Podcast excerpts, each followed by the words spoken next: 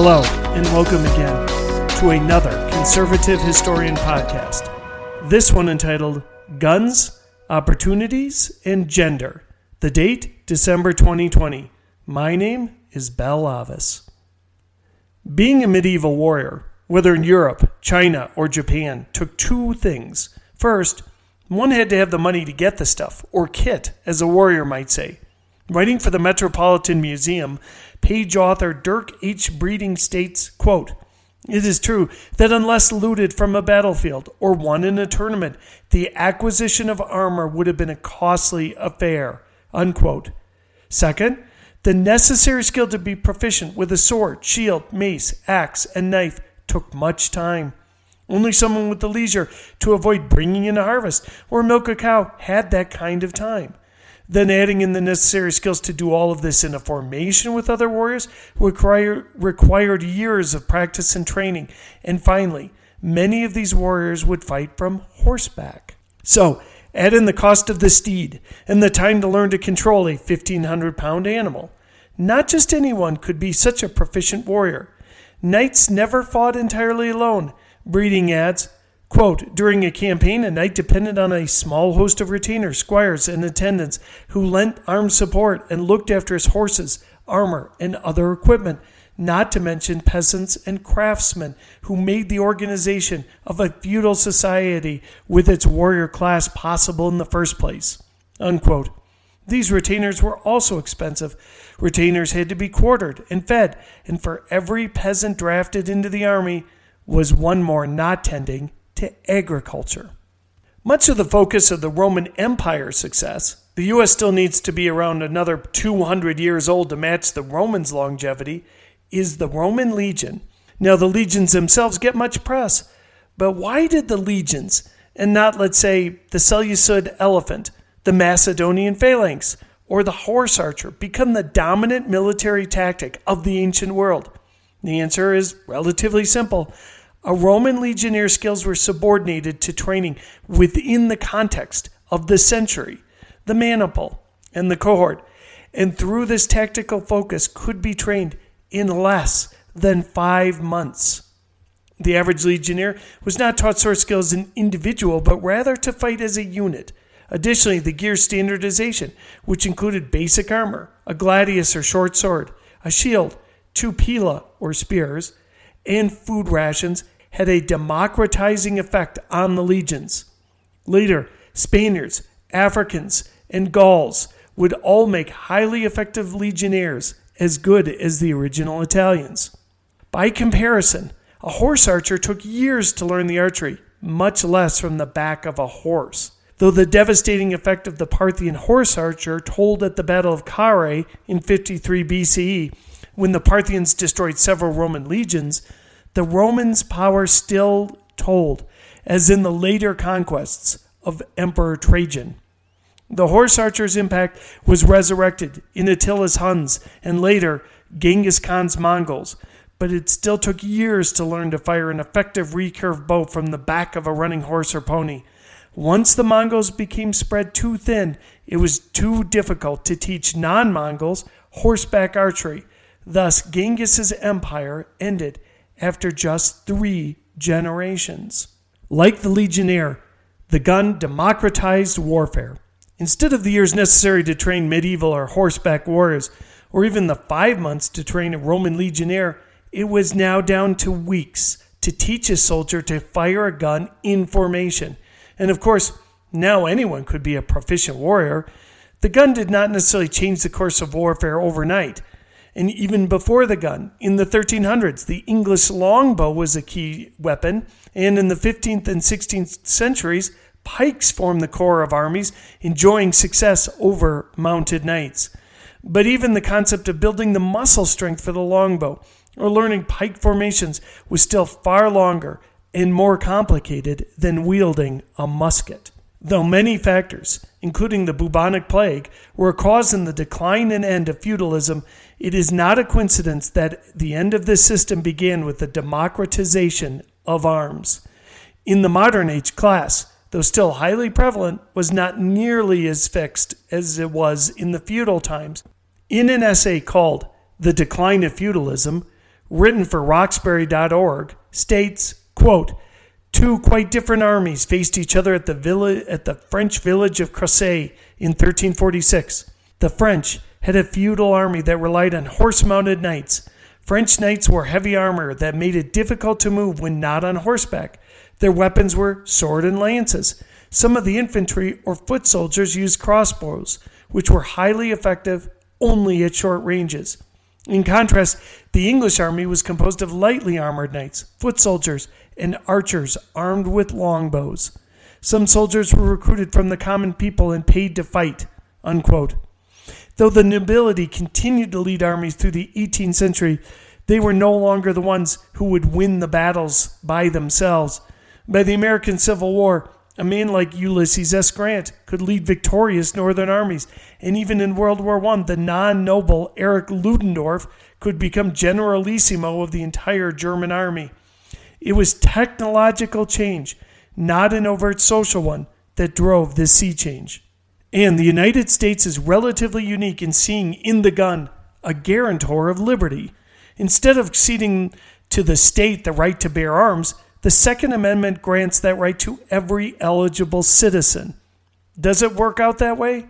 Well, that is a debate for another time, but the left's inability to address the Second Amendment is telling, and it is not because of a funding issue.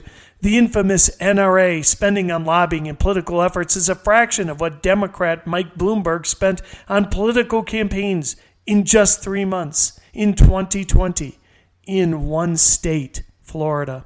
There is something within the psyche of many Americans that equates gun ownership with liberty. The gun was a technological innovation that changed the whole human system. The advent of technology that converts how most people go about their lives, especially the computer, is also changing a fundamental precept of humanity that dates back to when Homo sapiens began traversing Africa. Today, we have experienced the change called the information age. And one of the critical aspects of this change is to create opportunities for women. According to Wired magazine, quote, we live in the information age, a period in human history characterized by the shift from industrial production to one based on information and computerization. Unquote. For the first one million years of human existence, survival was predicated on three things First, early humans needed the ability to procreate in replaceable and plus one terms. Parents, by the necessity of survival, had to be able to create three or more children. Simple math. They had to replace themselves and add one more to grow. Add to this the even more straightforward fact that physical strength of resource creation in a pre information age environment.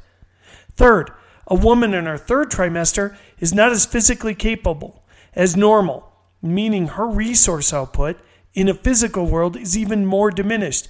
And this even lends greater power to the male capable of protecting her and compensating for that diminishment. The ability to move faster and display greater strength and to not have to worry about giving birth to the babies would make males the dominant gender for millennia. This is not to say there have not been highly effective females in history, from Nefertiti and Hypatia in Egypt, to Hildegard of Bingen in Germany, to Catherine the Great of Russia, or Marie Curie of France. History is replete with incredible women. But even these notable figures are secondary to the ability to effectively wield a sword, traverse long distances at speed, and handle a team of oxen on a wheat farm. They are famous not just because of their accomplishments, but because they were outliers. Now, this is not to say that certain women do not possess greater physical strength than certain men. Serena Williams could beat 99.99% of male tennis players, but even here, she cannot beat the top 25 male players. Her average tennis serve speed of 170 kilometers per hour is the best for women, but the top 100 males in tennis serve at 180 kilometers per hour. She even practices with male tennis partners to gain an edge over her female opponents. But this is again ultimately the realm of physical strength. The information age represents a sea change in that, like the gun for poor people, it levels out opportunities by basing success not on physical strength, but intelligence. Look at what has happened with universities. In discussing women enrollment in an article in The Atlantic by Elena Semuels, published in 2017, the author notes, quote, This is not unusual. Across socioeconomic classes, women are increasingly enrolling and completing post secondary education. Well, even as opportunities for people without a college education shrink, men's graduation rates remain relatively stagnant. In 2017, the most recent year for which data is available, 72.5% of females who had recently graduated high school were enrolled in two year or four year colleges, compared to 65.8% of men. That's a big difference from 1967, when 50% of recent male high school grads were in college, compared to 47.2% of women. Unquote. And this trend is not just about affluence or wealthy families sending their daughters to college in more significant numbers. Quote, Women from low income and minority families, especially, have made great strides in recent decades. Just 12.4% of men from low income families who were high school sophomores in 2002 had received a bachelor's degree by 2013, compared to 17.6% of women. And in 2016, 22% of Hispanic women ages 25 to 29 had a bachelor's degree, compared to just 16% of Hispanic men. Unquote. In a 2019 article in NPR, writer Dan Matthias states, quote, Women are on track to make up a majority of the college educated labor force this year, marking a historic turning point in gender parity. While women have made up most college educated adults for roughly four decades, that strength has not always been reflected in the workforce, where men have traditionally dominated. Men still outnumber women as a percentage of U.S. workers, but the gap has narrowed significantly in recent years. And this from the Bureau of Labor Statistics quote, the educational attainment of women ages 25 to 64 in the labor force rose substantially from 1970 to 2016. In 2016, 42% of these women held a bachelor's degree and higher, compared with 11% in 1970. In 2016, 6% of women had less than a high school diploma, that is, did not graduate from high school or earn a GED, down from 34% in 1970. Unquote. Given that brain, not brawn, has been prevalent for decades, it was a mystery why more women did not break through the glass ceiling, especially as it concerns business.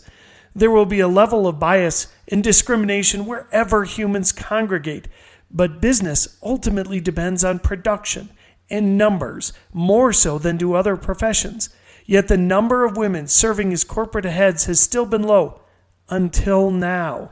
In the 1980s, the male to female graduation rates gap maintained a consistent 8% gap, even higher by percentage than in the 1950s. But right about the mid 1990s to the mid 2000s, the gap begins to collapse to less than 3%. CEOs tend to assume their duties in their early 50s, considering then a 25 year span. So think about the 25 years between 2020 and the mid 1990s.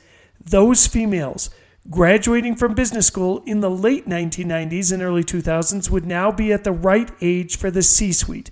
And this is exactly what is happening. One example is Jane Fraser, 53, who will become the first female CEO of a Big Six American bank at Citigroup. Another is Mary Barra, CEO of automotive manufacturer General Motors, who took the reins of that company at age 52. The number of women running Fortune 500 companies has hit a record of 37. Yet, given there are, well, 500 companies, that number is still only 7.4%, but compare that with just 20 years ago, in the year 2000, when there were a whopping two female CEOs, or four tenths of 1%.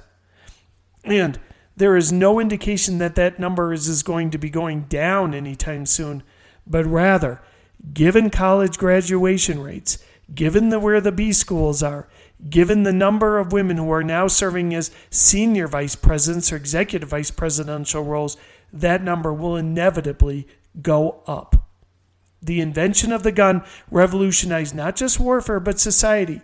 It created opportunities, but also obvious dangers and the obvious increase of the use of violence. Overall, the advent of the digital or information age should create massive opportunities, but there are still concerns. For example, females are more susceptible to cyberbullying than males, to just name one example. And there will be an effect on males.